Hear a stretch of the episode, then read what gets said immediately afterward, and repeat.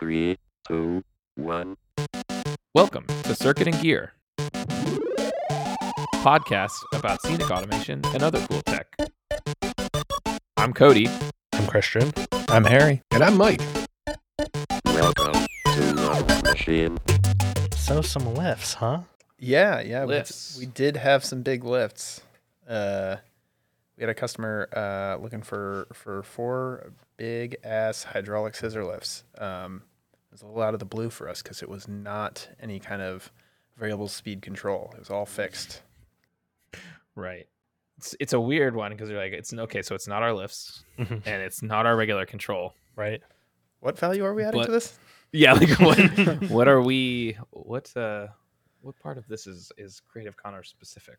Well, yeah, and it was an interesting, like, weird custom job that got shoehorned in because of uh, uh, we were a bit slow last winter. Right. Because this is a Mhm. pretty old one. Like it's been a, It's been in a, hopper for, for a bit. while. Yeah, I think we bid it originally back in like fall of last year when we kind of were hitting a bit of a lull, and we're like, yeah, sure, we'll entertain other ideas.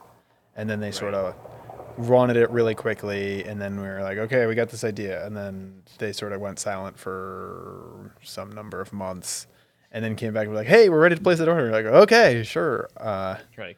And Like, oh, surely it's been a while, so you guys must not want it as quickly. And they're like, nope, just as quick as the first this time. That has not changed. but don't worry, the lift manufacturer was not willing to comply. Um, yeah.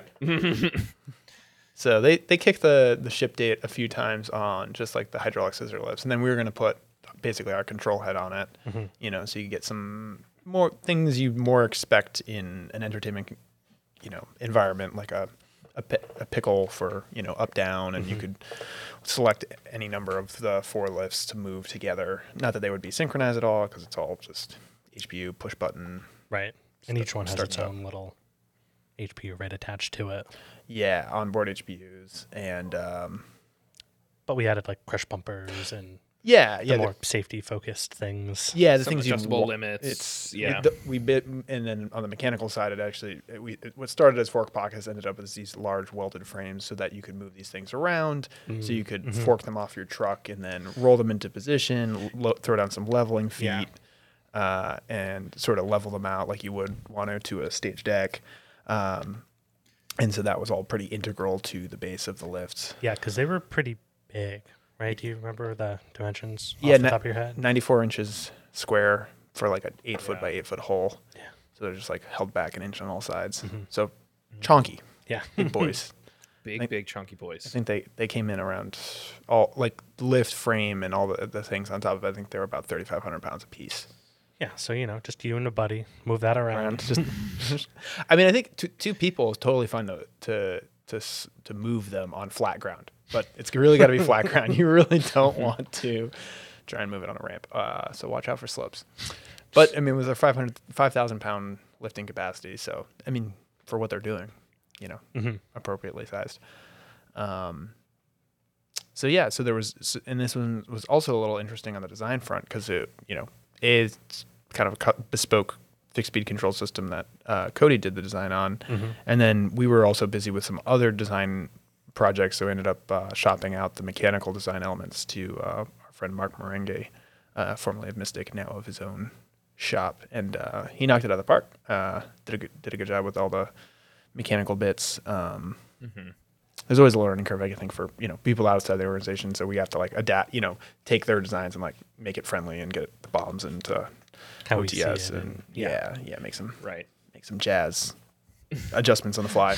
but I think that the Right. next side went pretty straightforward. It's just a lot of holes to add to existing lifts, which, that, Just time consuming. yeah, you know, good good on Bo for sticking with all that stuff. But after like day three of just drilling holes into steel lids, you start to question. It's like, what are we? Why are we doing all this?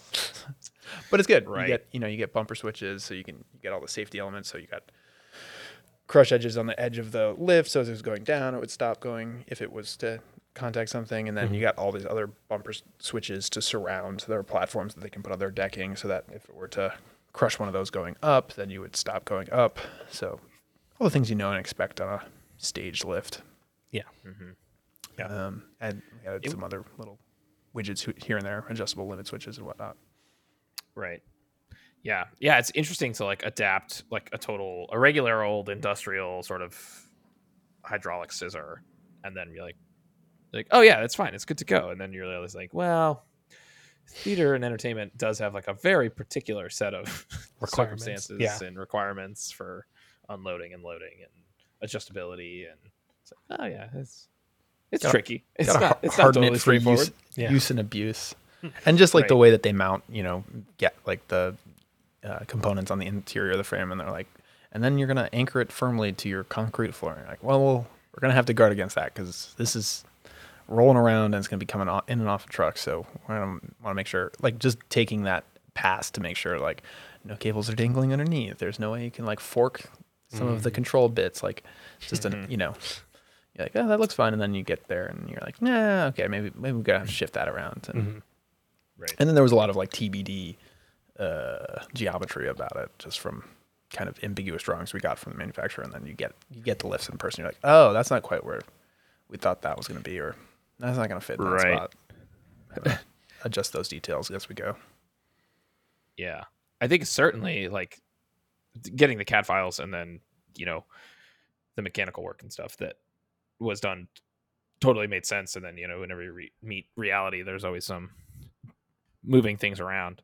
Uh, and the same was definitely true of the controls. Yeah.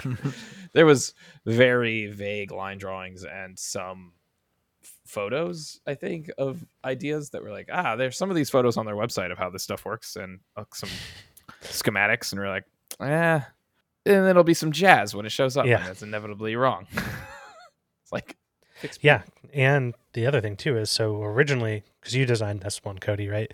So originally you were going with uh, oh, it's you know simple fixed speed controls, just a couple of relays, but it's not Mhm. quite how it ended up, right? No, yeah. Like so I think I had like originally a mix of kind of like practical, like kind of like more typical electronics and then um well, I tried to go all in with just relays because Uh-huh. it's like a start stop, some push buttons, that'll be cool. And Right. as soon as you added the crush bumpers, you're like, well, now there's like a series of like I mean, in relay logic, it was kind of like Mhm. ands because you're just like passing through so many things, and all of a sudden Right. you're like, well, if one thing stops working, this totally sucks to troubleshoot because you're like, Right. did the power supply go bad, or is the crush bumper always high, or is the you know like hmm what is like, Knowing which signal- one is causing the problem. yeah, and so then it, it quickly kind of realized like, ah, this is probably a PLC of some sort, but Mhm. maybe we'll keep some of the more practical relay bits in the little local control boxes, and then just you know pass Mhm. IO over to a box that has like a smallish PLC stack that can control like the pickle logic and then just output for the like up down Mhm. sort of thing. And then practical things can handle like crush bumpers and stuff like that, like relays and stuff in boxes Mhm. can handle all that stuff. Um, and then even that kind of fell down because uh, Gets complicated fast. it gets really complicated fast. You're like, you're like, okay, cool. So if the lift won't go up, that could be because the crush bumpers that are, you know, on the surrounds that are landed in the main control box Mhm. are faulted versus if it won't go, you know, like just all the different fault states and conditions. Mhm. Like, oh shit, we should like just put these all, get these one all into a. PLC, Yeah. and it will be slightly more annoying to um, make Mhm. and there'll be a lot more copper going a lot of places controlling kind of small signals but at least like then it's all in the plc and you can make that those logical decisions in ladder logic and not in Relay logic, relay logic and wiring Mhm. decisions and um and then gives the opportunity for different indication. right yeah yeah so that was a bit of a certainly a bit like all the things we're learning all at once and like each lift had its own little local control box that Mhm. had uh like output for a solenoid for down and then an output for a relay like a contactor to run the hpu start to run up Oh, hmm um, and then in that same box there was uh, from the manufacturer a power supply um, and then we stuck in our little preventa safety relay to handle the crush protection right. hmm um, and what was learned when the lifts arrived is that the boxes were quite big that they came in There was not practically any way to fit them within the volume of the lifts. Right. Which is confusing uh given their documentation and the photos of their things. You're like, "Oh, there's this little J box right there. Okay, cool." Like mounted next to the HPU in their photos. And it's not like the oh. box, act, the, the contents of the box are massive. Like it wasn't in the grand scheme of things that much stuff. It's just the box is just this huge like NEMA Yeah. 12 box that has all the seals and That spoiler alert. We now have four of sitting on the shelf. great for R and D and other things Yeah. in the future. Right. Yeah. So I mean, I mean, this is like I designed it.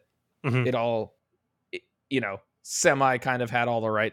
Well, actually, it ended up not having the right ins and outs, but it had many of the right parts all there. I think the right parts were all there. There wasn't quite uh, wired right. I think both ended up being true because when Gareth got it, it's like, oh, like I thought that we had a one version of a sli- uh, PLC slice that was all inputs and it was in out. So I had Oh. like used more inputs than we could we had on the slice, Gotcha. and that all input slice was unobtainium. Mm. Uh, course. So But, but we did have one on the shelf, slid out some wire duct, and we shoved that Bad Jackson in there. yeah, the other tricky bit about that too was like, well, I don't know, I don't know which which problem first, but yes, what we found was that the power supplies, the local power supplies that were in those boxes Mhm. locally, were by far the biggest thing. Oh, okay. um and had like the highest like I don't know vertical uh element so like we could get a much smaller box if we swapped uh so that the like main control box Mhm. uh had was powering everything and then disseminating power out to the lifts Gotcha. um Right, this is a good first step. To, first, we shoved a lot more 24 volts at the last second into the, the main box. So that took up what space we had available in that moment. Right. Oh, I guess it should say we. I don't think we've mentioned it yet before, but because these were industrial power, s- uh, industrial hydraulic Oh, lifts, yeah, they were yeah. all 480. Everything was 480 like full, and then would need to be powered by like a transformer that's Mm-hmm. like you know regular old 230 that with some cam tails that can move around from venue to venue. Mhm. So well, which just to sit, take a, another tangent on the tangent again, which the manufacturer was quite insistent was only 480 and like could only work on 480 until they we received them and were like, these are dual voltage motors. What the mm-hmm. shit? Yes. So it also had that added component that it was like there's a cart with a transformer on it that takes cam in, and then also on that cart is our main control cabinet, and then kind of squids out and runs both control cables and power cables out to each of those four lifts. And then we made a pickle that plugged like a pendant that plugged into that main control cabinet. So like that was like the architecture of the system. Um, and then on those four lifts they had local little io local io boxes um and uh yeah it, it all seemed good in theory and then you know And then reality had different plans. right yeah like i didn't have the right slice for the inputs that Mhm. was tricky um and then when we moved there was like since all of the local io boxes had their own power supplies Mhm. it was like logically made more sense to like keep everything that's in those local IO boxes still continue to be powered by their local power supplies Mhm, and then you know loop some of those like logic signals back through relays in the main control box Mhm. um, so we had like relay plc slices to Mhm. you know switch those things so they could Yep. Remain isolated on power. Mhm. um, so blah blah blah. We end up getting rid of the power supplies in each of the local io boxes and power everything from the main box. So we need a bigger power supply in the main box and then different logic for those circuits um, for the ups and downs and making sure that we're still inhibiting for crush protection and signaling backwards to that box like hey i've been crush bumpered or limited Right. um, somehow. So that on the pickle we could like change the color of the led indicator um, so that you get some kind of feedback for like why the lift doesn't go up you Mhm. know Yeah. so that was the first thing that we had to make more space in the control box for Mhm. which was Pretty Tricky the end. already. Yeah. but didn't require removing any duct Uh-huh. uh and then pretty quickly it was like oh but actually we need one more of these and one more of those and one more of those and all of a sudden you're like and this box that originally had like a 20 to 30 percent extra capacity inside of it was just filled to the absolute gills and like to, to start pulling wire duct out of it so that we can run din longer and Right. you know Get all all the the- pieces in, and yeah, yeah part of the uh, fun of uh, the custom one-offs is Yeah, exactly. Right. uh, what the paper says and what uh, is in front of you aren't always the same. And then, Right. you know, while, while all that's going on, we're also trying to, you know, these lifts are just massive, you know, Mhm. 3,500 pounds, eight by eight foot. And at one point, we had talked about bringing them into Unit 7, the main shop area, and like laying them all out there and taking up the whole floor.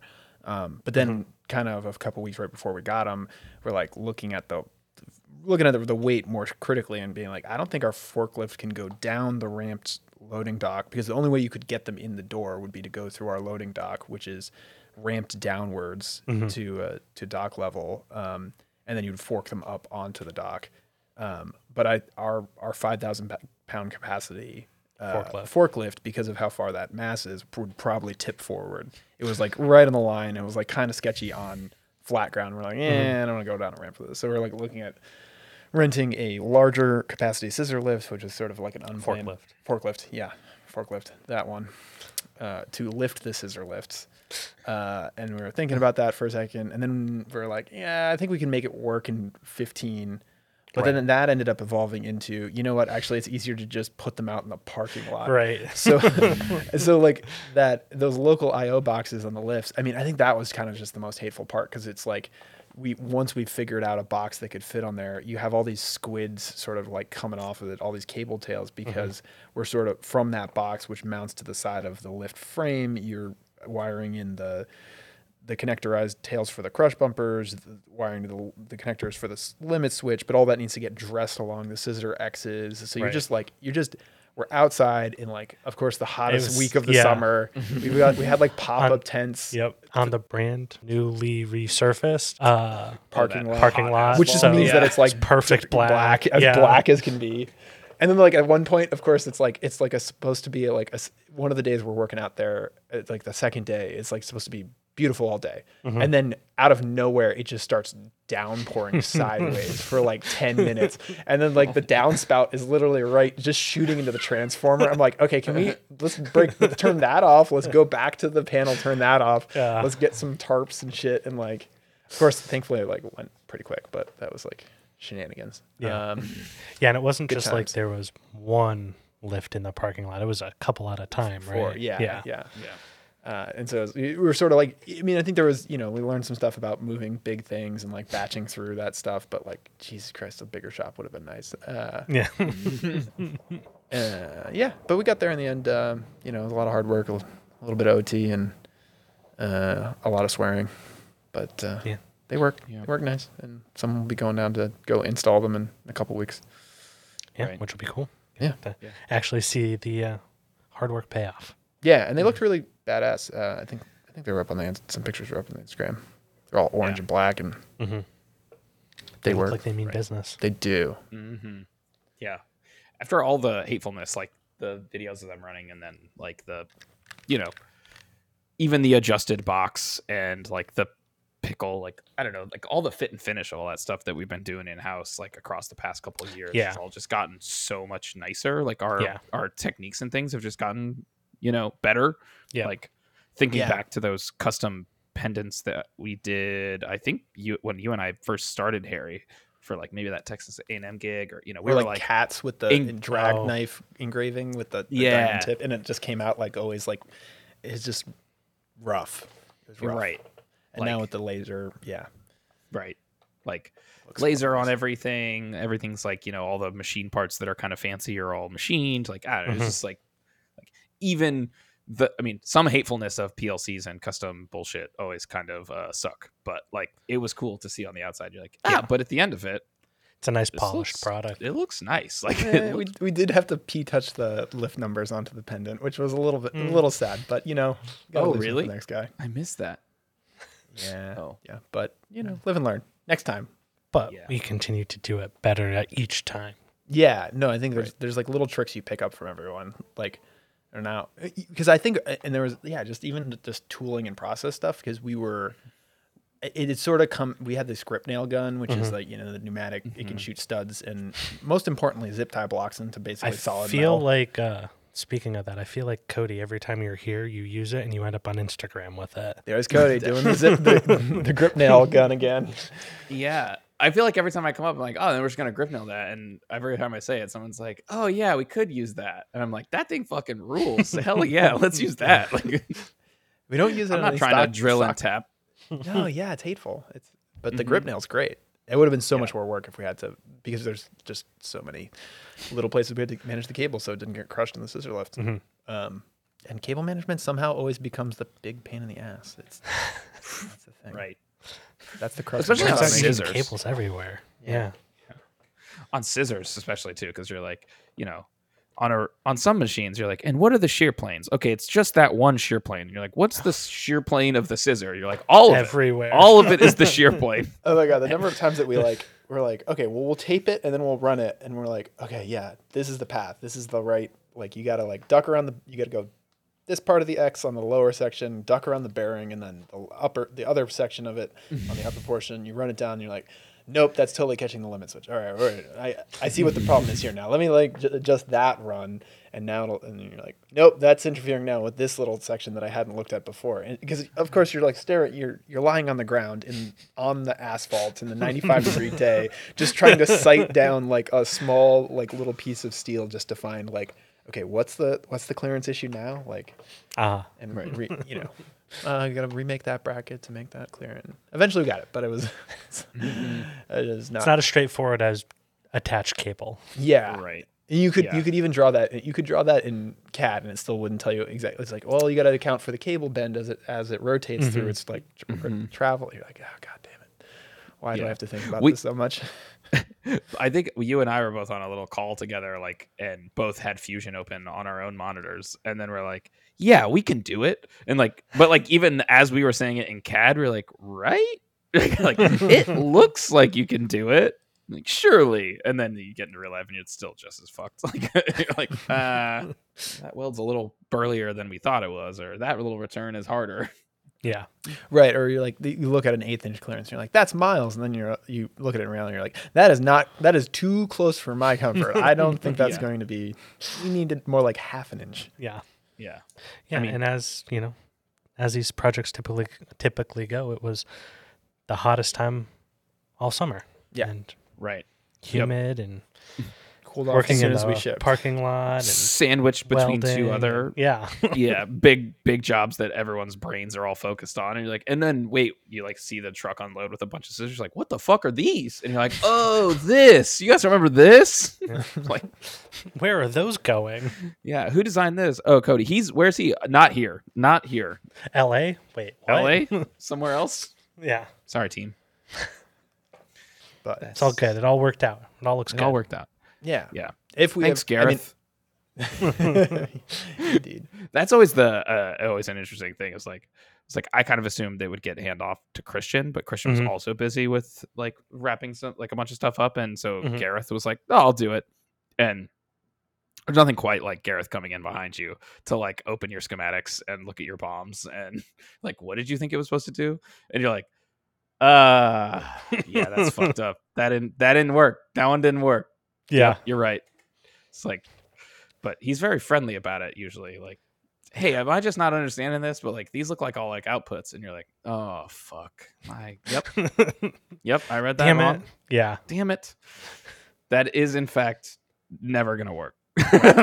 Why didn't you look at the last one? The last one was perfect. Why are you looking at this one? yeah, go go look at some of the other things I've worked on. Yeah. The, the ones you don't get involved with, those ones are are always the great ones Yeah. because Right, they just yeah. worked.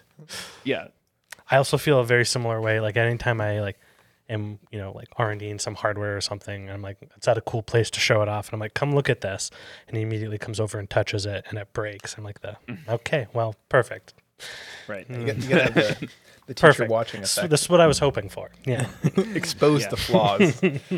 Right. Exactly. There's a lot of that during the uh, stagehand uh, development. Was the every time Gareth would touch it, it would turn off. Right. He was- only him. He was he's- the only one that could do it. He's ungrounded. He's uh, he's ungrounded. You can't contain him. I think that kind of leads nicely into the uh, I was Into just the gonna say, fact, speaking yeah. of grounding, grounding and working in the parking lot and uh, all of that. And we have a new shop, new shop space We're not there yet, but Not we will yet, be soonish. within like the next month, month and a half. We gotta be Yeah, because our lease is up. right? yeah. it's Right. about to get busy. Moving, moving is is is hard. But it's a really exciting new 16,000 square foot rectangular building with Yeah. 20 foot height, something like Mhm. ceilings and big I beams and 40 foot clear spans between columns. Yeah, and I and that Lots of being the power. huge thing, right? Is it's a square building. It's a funny thing. Like people are like, "Oh, what? You're getting a new building. Tell us about the new building." And you're like, the perfect thing about it is how un- uninteresting it is. Like, no, like, oh, over in that space we get 17 and a half feet, but there's only the wood beam to hang from. But you can't Right. do too much because the glass is right there, and like, you like all the Right. fucking shenanigans that has like, like, and then across the street, you're like, "There's a street. Why is there a street in the middle of your shop?" like, yeah, because we got three units. Yeah, Make sure you don't lose it down the ramp or up, the, and then you got to push it up the other ramp on the other side. yeah, because of the Right. pitch of the driveway. Yeah, that's shenanigans. So Yeah. like big giant rectangle with offices and high ceilings and space between beams and Lots of power. yeah. lots of power. Dri- some drive-in, some full dock. Like just yep. We got two docks. be- We'll have a load, a drive-in door. Yeah, right. and sixteen hundred amps at four hundred and sixty volts. No mm-hmm. shortage. there. Yeah, Yeah. can run all the things all at once. Right.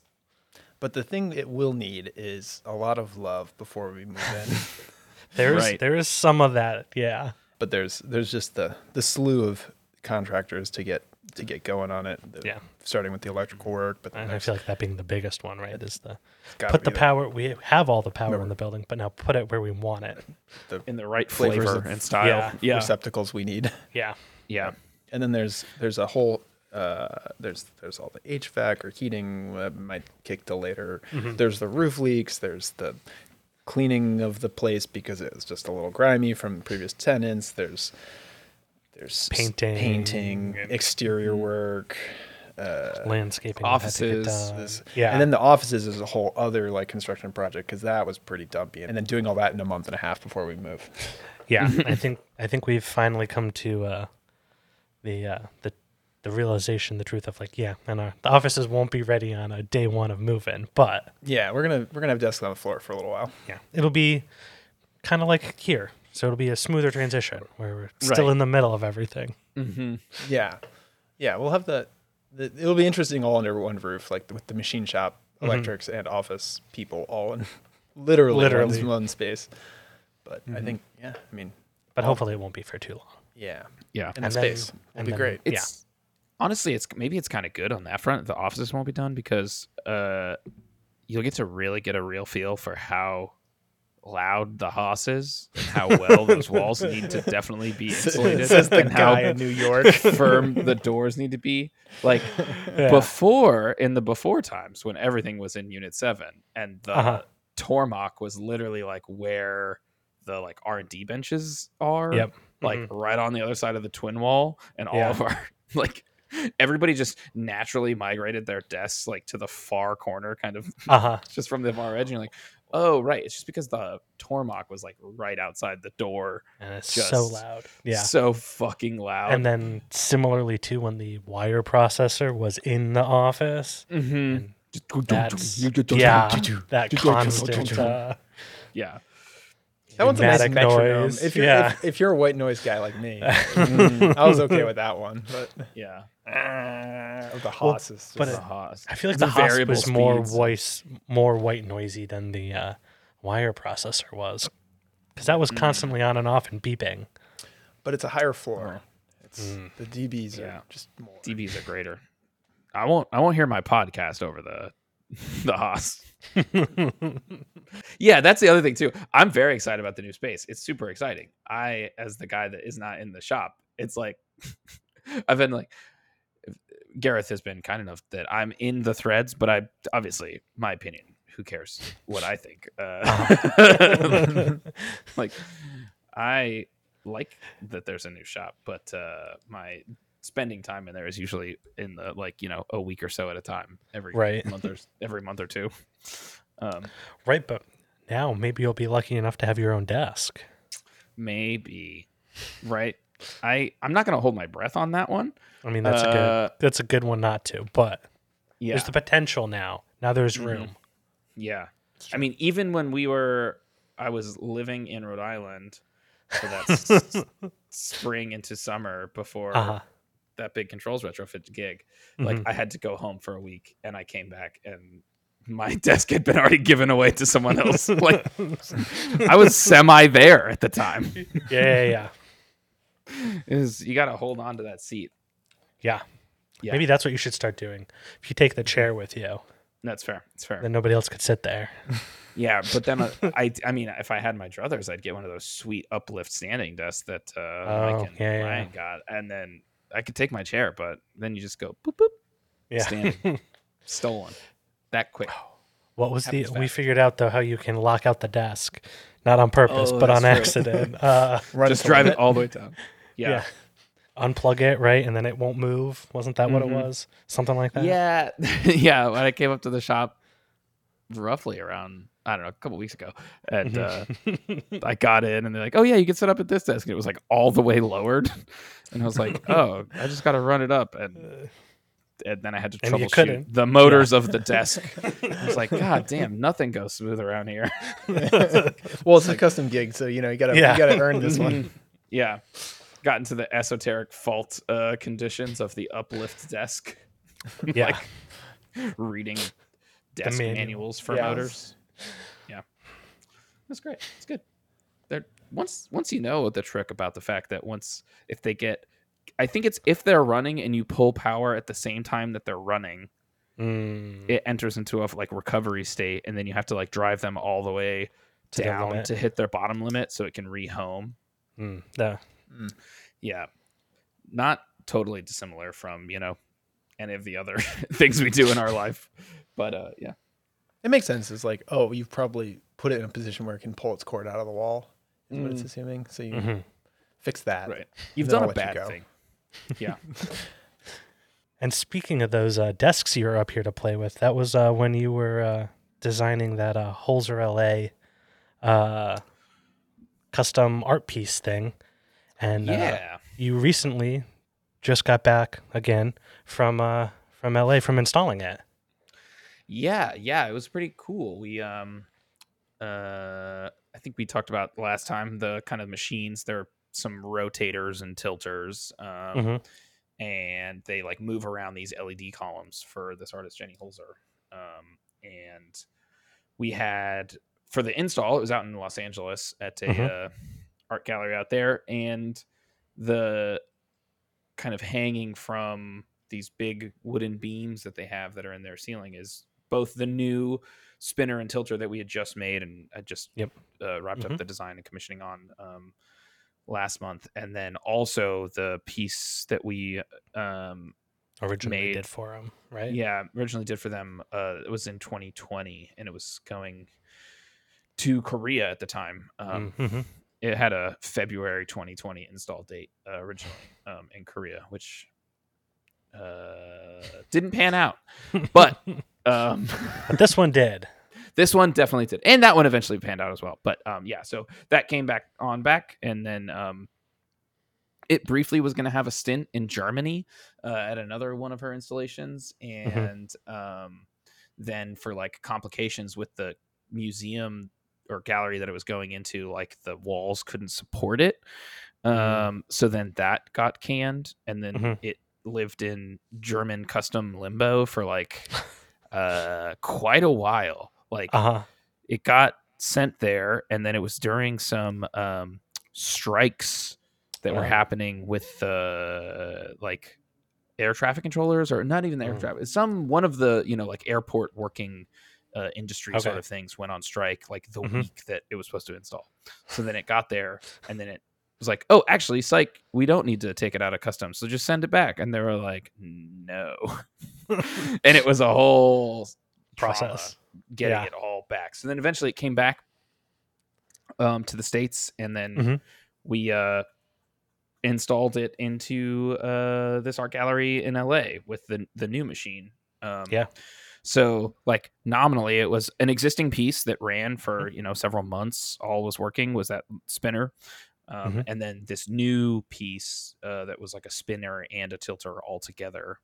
Yeah. Um, which I guess if you guys didn't listen to the last episode, then it's you know servo powered Yeah. stagehand servos, which you know is kind of one of our not quite stock, but it's not fully off flavor like we've done them before. Yeah. Sort of um, control boxes. Mhm. um, and then it uses those. All the machines use like the same style servo motors that are like are in the push stick mini or were in the push the Spotline Practical, and you know sort Right. of like lots of similar pieces Right. And our quote unquote stock ones.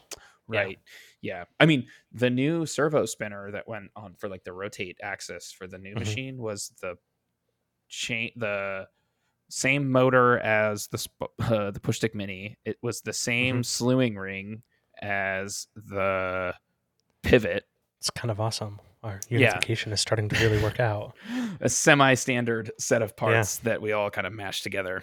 Um, yeah, so you know, it was cool. It was interesting. So the last time that that spinner had gone up, it was in Korea, and because of like COVID restrictions and all the things, like we weren't there. We were kind of like from a distance, uh, Yeah. helping the gallery team install it, and and Yeah, I remember we jumped on a video call at like 7 p.m. or 8 p.m. or something like that. right, which was like their start of day. I forget, I forget exactly Yeah, how. yeah, it was I- some I weird remember- hour. Yeah, it's like the Um, the three of us, uh, you, me, and Mike. Yeah, yeah trying to they had some problems with um funny enough they had some problems with some encoder uh Uh-huh.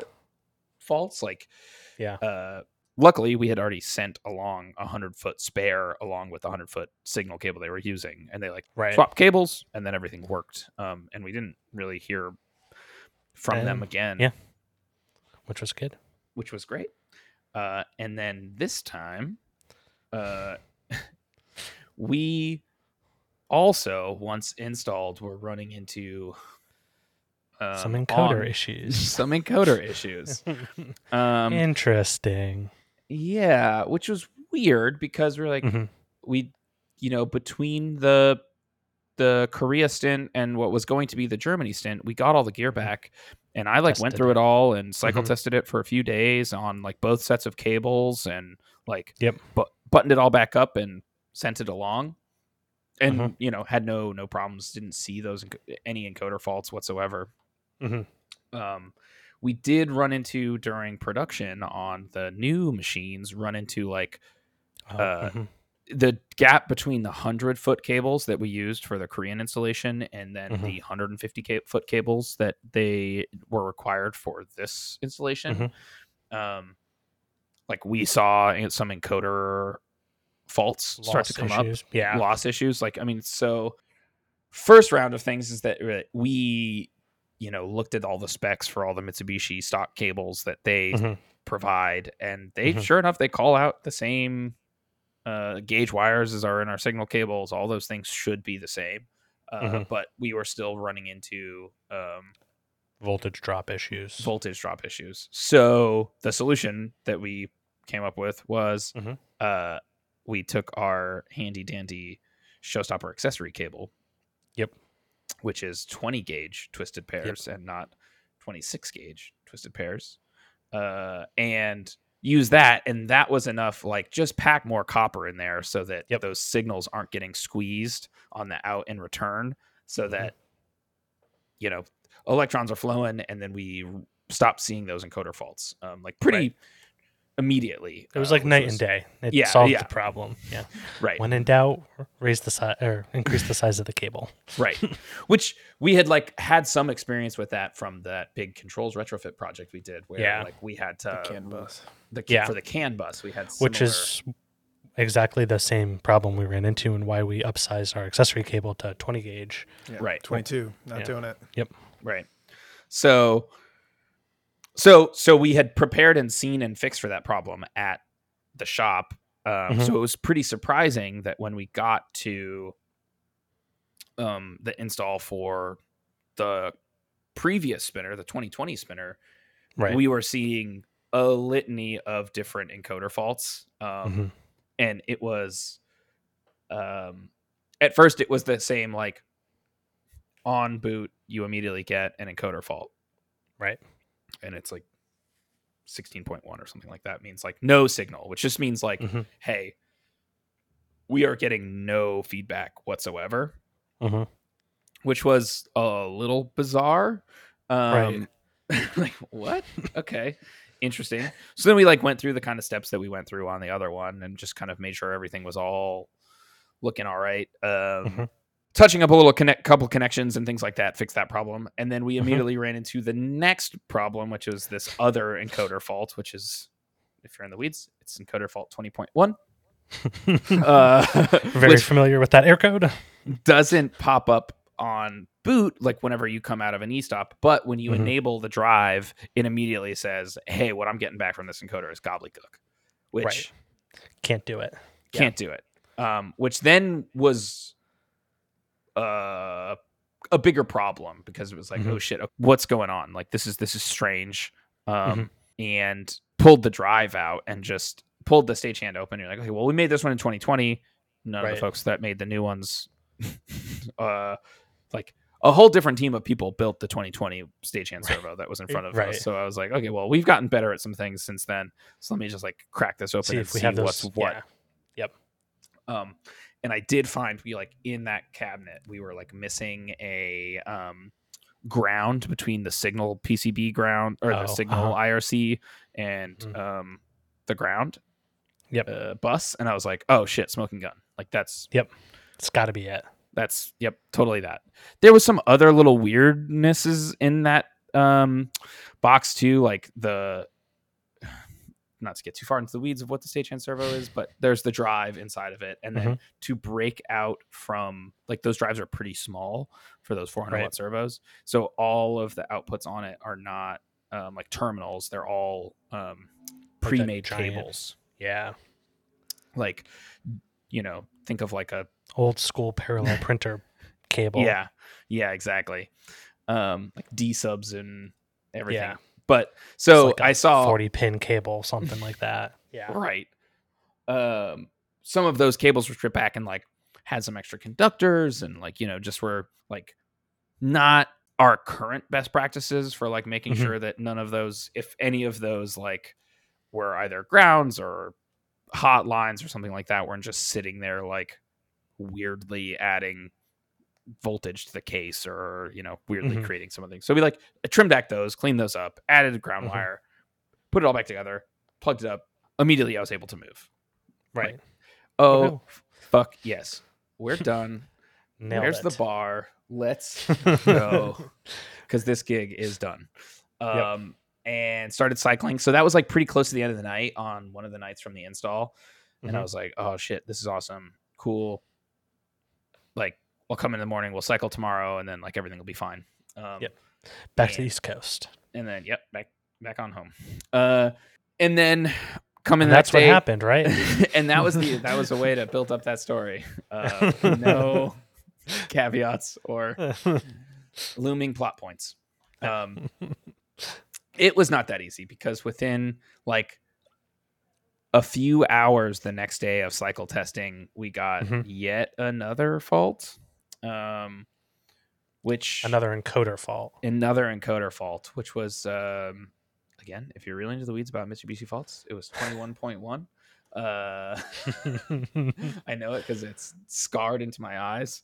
Um, yeah so at that point um it would happen at some point during a um run this like intermittent fault that would sometimes happen after two hours of running sometimes it would happen after like five hours of running like it was Yeah. kind of and then sometimes it, like it happened like 10 minutes after Just running. random. Yeah. Yeah. Um and it was really really hard to figure out like chase down what was Was the- causing that. what Mhm. was causing that problem. Um and with the t- cycle times for finding, you know, trying something new and then cycling it was so Right. long cuz you're like, right. well, like it was just so hard to troubleshoot. Like you'd be like feeling good like going to lunch being like, ah, it's Mhm. been cycle testing for five hours. It's fucking awesome. And like one of the days I was Come at back. lunch and I got a Mhm. text that's like just faulted. It's like, Yeah. uh yeah. So um so that was not awesome. Um as one can imagine. Yeah, and so there's a whole bunch of trying things and back and forths and lots of conversations, lots of uh, texts back and forth and Mhm. all of that. Right. And I think the initial fix ended up being uh, you moved it closer, right? Yeah, so I think we had kind of a after we like just kept fighting it. Like I fought it for like a whole day and then got in the next day, had a couple ideas, tried another Mhm. couple things, still was coming up short. Like I think me, you, Gareth, and Mike hopped on a call to just Mhm. like, is there something I'm not thinking of? Is there something Mhm. that we haven't considered? Um, and we kind of did the like just throw the kitchen sink at it, sort of like just try to nuke the problem from orbit. So like we ended up like moving because from where the um the spinner was is out in this room Mhm. hung from this big wooden beam and then the cables ran like 150 feet back into this little storage room in the back and Right. um we had already separated all the lines and we you know like i was i had tried it on 100 foot cables like we had to run an extension for the like it was uh, like you know the original 26 gauge regular signal, cable, and then we had a 50 foot 20 gauge cable Mhm. to extend it um, Mhm. and then the shop had made up a 150 foot full 20 gauge cable to match the other spinner thinking Mhm.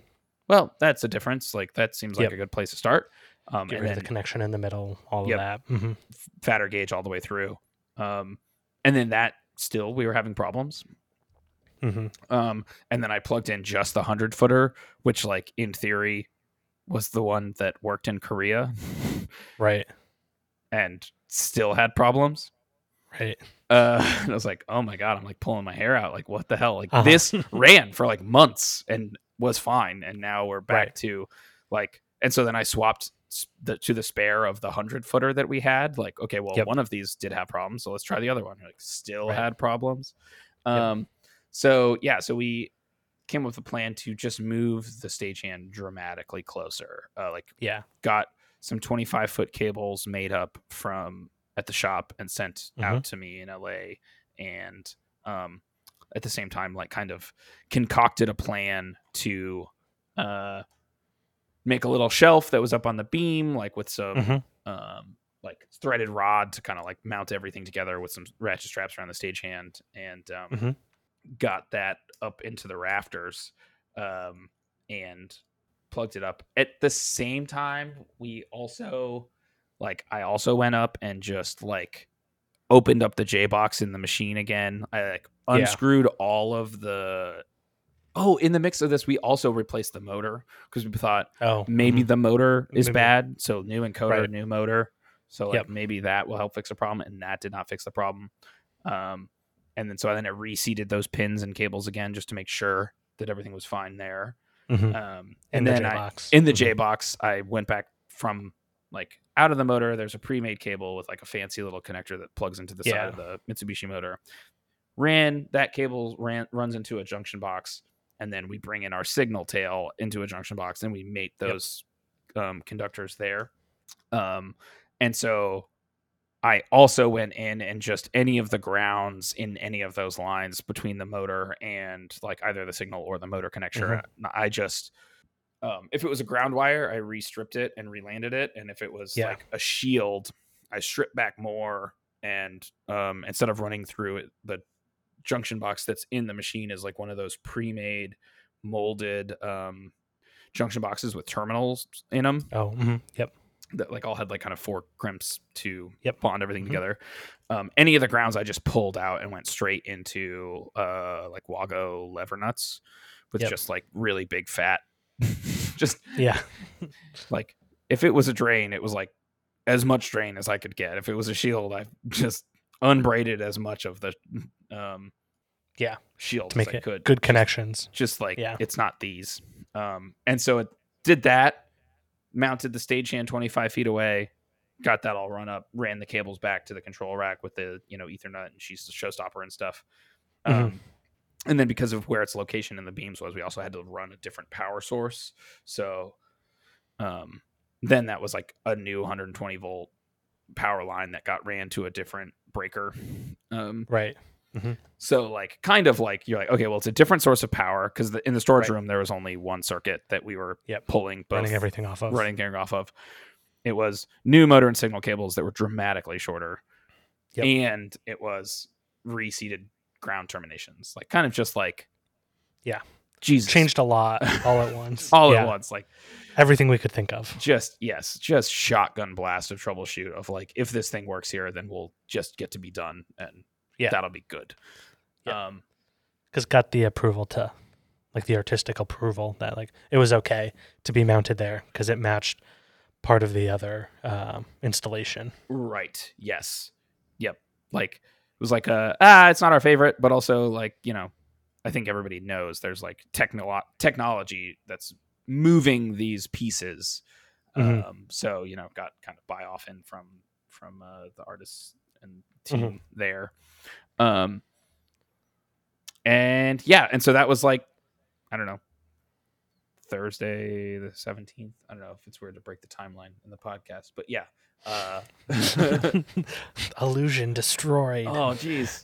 Um, and I had a like hard out on my out date that I had to fly um Back. to go to a Mhm. wedding on the East Coast. Um, so it was like my birthday and then a wedding. Mhm. Um, but things had worked for. Uh, I guess that's burying the lead. Yes. So we changed all those things and everything ran that seemed to fix it. for yeah. a day. Like Yes. everything was fine. We ran overnight with it. it Yeah, and when you say a day, you do literally mean like 20 hours. yeah, we like ran a full like start of the day all the way through the night, came back in the next morning, still running, everything's good. Like Yeah. like and we were you know the longest one we ever saw was five hours, but usually within two hours it was faulting with this inter like Mhm. you know kind of weird Encoder problem. encoder problem. Um, and so we're like, oh hell yeah, we fixed it. Sweet, perfect. But like, um, you know, the other machines had been running for longer that didn't have any problems. So it was like, Mhm. I think we got to come back and just like you know, button everything up, make sure everybody's happy, make everything all goody good good good. Um, Yep. And just you know, kind of watch it cycle for a few days to make sure everyone's super super comfortable with like you know, Yep. it, it clearly was a problem child and like it's never fun to be like the person talking to the client being like hey i know this thing that we said like the one that they knew worked previously is the one that currently doesn't work and i've just been troubleshooting it actively for like eight to For ten hours a day for Yeah. days um not super inspiring to be like and it worked last night so i'm out of here right. um so yeah so i was like slated to come back like sunday night like left on a Mhm. thursday night red eye then i was going to come back for like an early like midday sunday flight Mhm. um so i could start Be there on first Monday. thing Monday. yeah. yeah. and then the darndest thing happened uh a hurricane Yeah. and an earthquake hit uh Los Angeles. So I was at the time I was in Pittsburgh about to Mhm. I had already like moved some flights around, was ready to go, and was looking at the weather and it was like, Oh, when do you land? You're like, Oh, I land at like two o'clock. You're like, when does when's the major part of that storm that's supposed to hit California tomorrow hit? And you're like, Oh, about noon to two o'clock. You're like, "Hmm, I think I'm gonna get screwed not." here. Yeah. So you ended up waiting I said- had to end up a little waiting. bit. yeah, um, which just was really disjointed. Um, and Uh-huh. then once the hurricane had cleared, which it also it ended up turning out that uh, it wasn't that severe. Like a lot of flights were canceled and Uh huh. totally like. I think I would have made it to Atlanta, and then my flight would have gotten canceled. My like second leg of the flight, and I Oh. would have been stuck like In Atlanta. in Atlanta.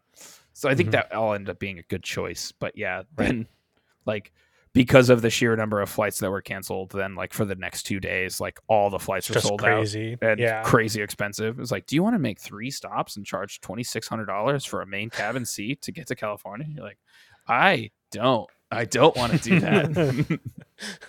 I don't want the row forty six middle seat for three grand. Yeah. Uh, that sounds terrible. that sounds terrible. Um, Yeah. yeah, so She ended Uh, up going a little bit later in the week. a little bit later. Yep. Um, and got back, started everything up. Thought it was, you know, you were gonna do the whole just let's just watch a cycle, do a last rounds of physical inspections, do your on-site report, get out of there. Um, Mhm. and then it turned out that the artistic opinion of the stagehand up in the beams near the machine, Mhm. not a big problem. They were Mhm. totally cool, very understanding. They'd prefer it to work Right. um, but got some pushback from the galleries team, or I don't know if it was the Mhm. gallery or whoever owns the building. I don't really actually know what the uh, Who it was. who but it was somewhere, but there was um, from a- up on high. from up on high. A note was sent that uh, like large lateral members Bracing. would need Uh-huh. bracing members would need to be instituted to support the 30 pounds in the beam and made everyone yeah. nervous from the artistic side you're like okay well the thing that's up there doesn't bother us but like as soon as someone's saying like Giant lateral lateral bracing. lateral bracing we're like okay well that's obviously a deal breaker That's a no no. Yeah. For for the for the controller that weighs what like maybe a quarter or a fifth of one of the machines. mm-hmm. Yeah.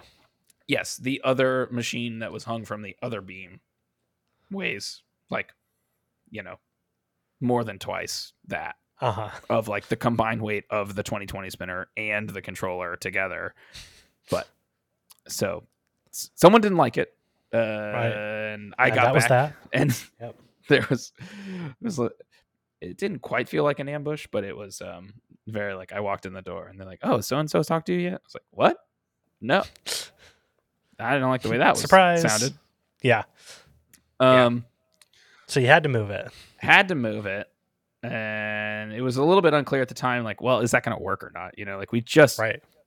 gotten beat up Right. That ratcheted the nerves back up at that point because yep exactly okay, well, let me start changing we're shit now back to again. the long cable. Yeah. yeah um and so yeah so i ended up moving everything back um striking the little shelf and all the things Mm-hmm. um and got it back running like in from the storage room on the original cables um and it worked uh i mean that was kind of the crazy thing like we ran it for Yeah. like i don't know roughly seven hours uh the first day and didn't Mhm. run into the faults um and was like oh that's interesting like hmm, Right.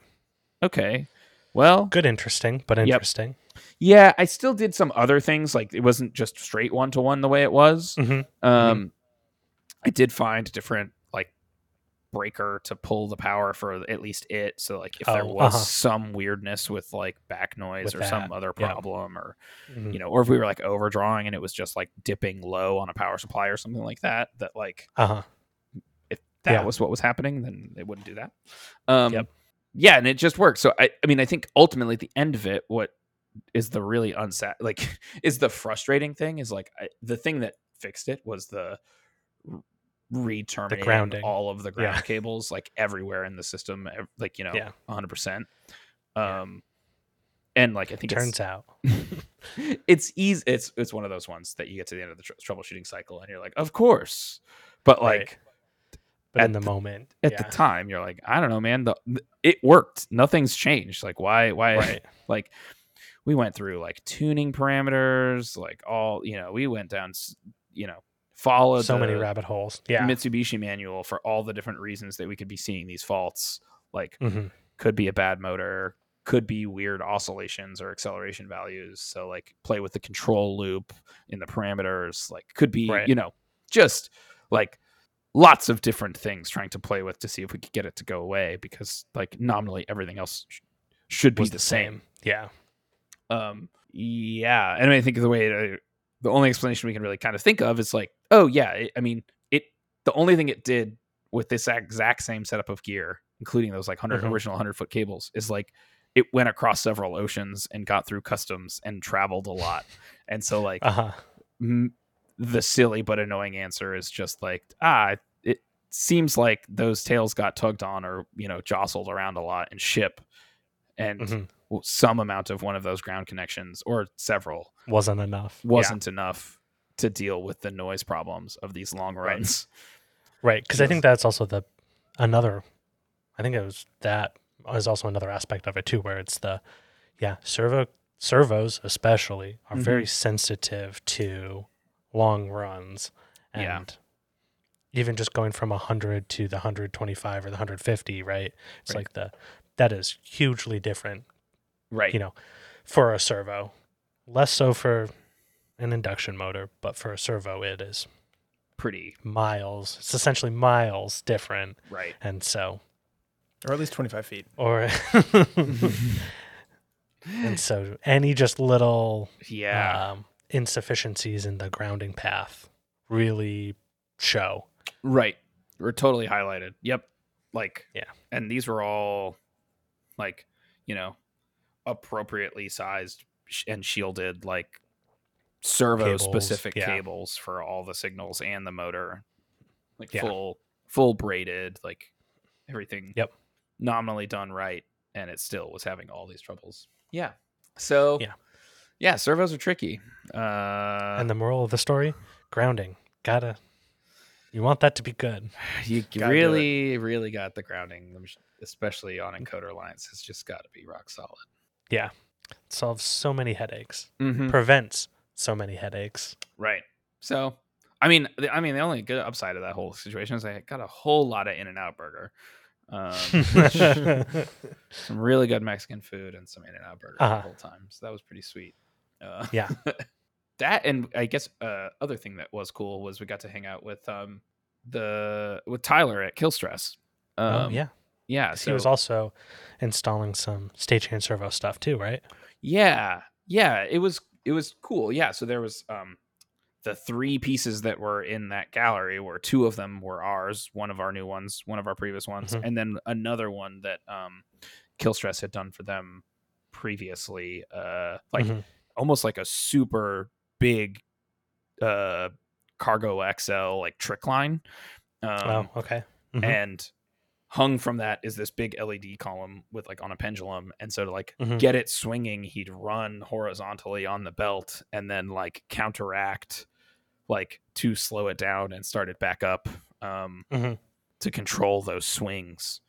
Um, oh okay pretty yeah. cool yeah, it's pretty cool. Um, and so yeah, so then it was hit their machine design um, installation, but then the controllers were all our controls and run on Spikemark. Mhm. Um, Woohoo. right, which was kind of funny that uh, you know I think that we kind of found out after the fact once we were installing it that like we didn't think that the like the art like the studio kind of realized that it was all the same control software and everything was all you know like uh-huh I had floated somewhere in the development once we'd realized that they were on the gig. It's like, oh, Mhm. we could just like use all the same e stop and like all like we're all run from the, The same, same- computer uh-huh. and same, you know, whatever. Like just run it all together. Like and uh-huh I think there was like a moment where like, well, I mean, that is a fair amount of like adding complexities to each system. Like in some ways it's kind of nice that like if a computer dies, like if something bad happens, or the whole yeah two whole of thing doesn't go the three will still run. Like, Mhm. ah, okay, cool. Yes, we kept them mostly separate except for the e stops. Uh-huh. Um, but yeah, so it was cool to see like three very different pieces and different mechanics and things all just like running on Spike marked for this um for this show. Uh, Tyler like was uh, first of all very very cool Mhm. guy, um, very cool, Mhm. does really cool shit, um, and you know he does a lot more of these sort of like art galleries, sort of not quite theater or entertainment spaces sorts of gigs oh mhm. Mhm. um and so like his approach to using the tools is very different from then like you know kind of our standard like oh show up to a theater teach you know kind of more theatrically minded operators and sort of like you know that kind of use case that is you know i guess the Mhm. original intent of the software it's obviously grown but you know right. it's cool to see how all those all the tools are used um, different. Yeah. How other people can think about it yeah. Right like 'Cause- oh there's interesting use cases that it's like the, oh i never thought to use it that way.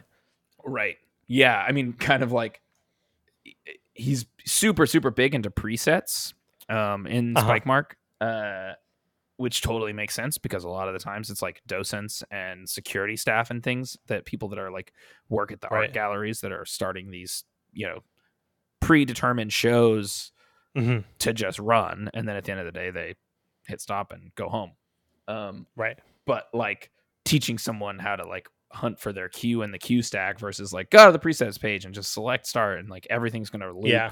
and everything's gonna have Yep. all the loops all done for you um Right. And it's now like a list of four as opposed to 100s of cues kind Mm-hmm. Yes. of a thing. yes he did have a pretty good note that we should be able to uh, collapse the steps because right now you go Oh, and there's like uh-huh. a 200 cue step uh, for Oh, the show and you just Uh huh. scroll for an eternity uh, listing all the steps and then somewhere in the middle you see like quickly fly by is the schematic view like and then it's just gray background all the way through and you're like oh yeah presets could use some love uh yeah, I don't know. I the more we talk to some people and the more we seeing some interesting uh, use cases where it's like the oh, I think there's some uh, some updates to presets on the horizon. yeah like rearranging them would be good uh Yeah. little little Yeah. nicer ui probably some better load buttons yeah some you know some Yeah. stuff um Yeah, I I- I don't think it's too far off. I think it's on the horizon that uh yeah be a little facelift to presets. Right. Yeah. It almost kind of feels like it's like, you know, we did that facelift to cues for like Right. reading more like a sentence. Yeah. Uh, when we transitioned from four to five. And it's almost like Mhm. kind of funny because presets already kind of had that. Right. And now we just need to like apply the things we learned in the queue space back to presets. Right. Like To just make that better. to make that Yeah. better, and make it cleaner, like use Yeah. and then also the vertical space struggles and things that like optimizations we've been Yeah. doing in the queue space, like Yep. just pull that back into the preset space. A cool addition Right. to presets that came around this time that I was actually able Mhm. to show Tyler, which was good, was like the OSC input integrations, the input Yeah. triggers for that. Because one big thing, especially for like that system where it's a big pendulum on a track, is like he's got end of travel limits on either ends of that track. But like Mhm. if if for whatever reason you've lost position, like if there's a power f- you know outage in mid motion, like how does a person who's you know not not trained on Spikemark recover that position and almost like rehome itself? Mhm.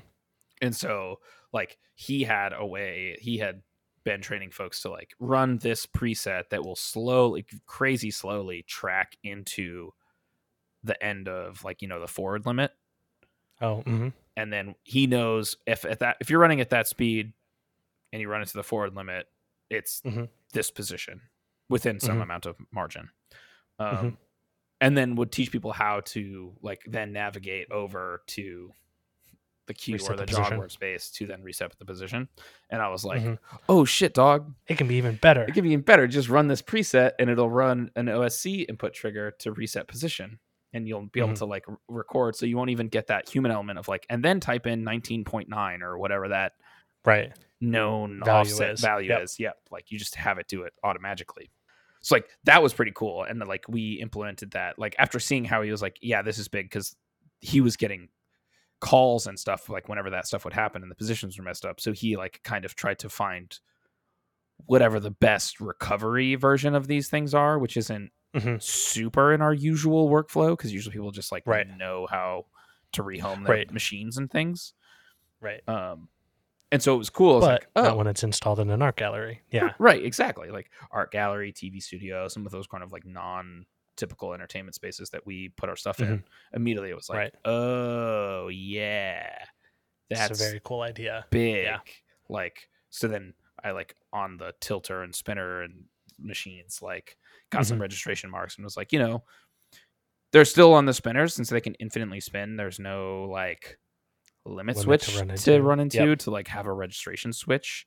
Um Mhm. could be interesting to think about that like in the future of like what you could do for like weird IO Yeah. triggers and things Mhm. like that.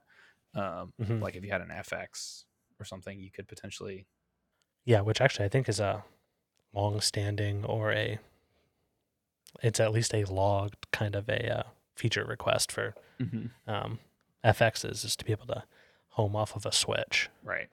Which I mean, with an input trigger, you can. Yeah.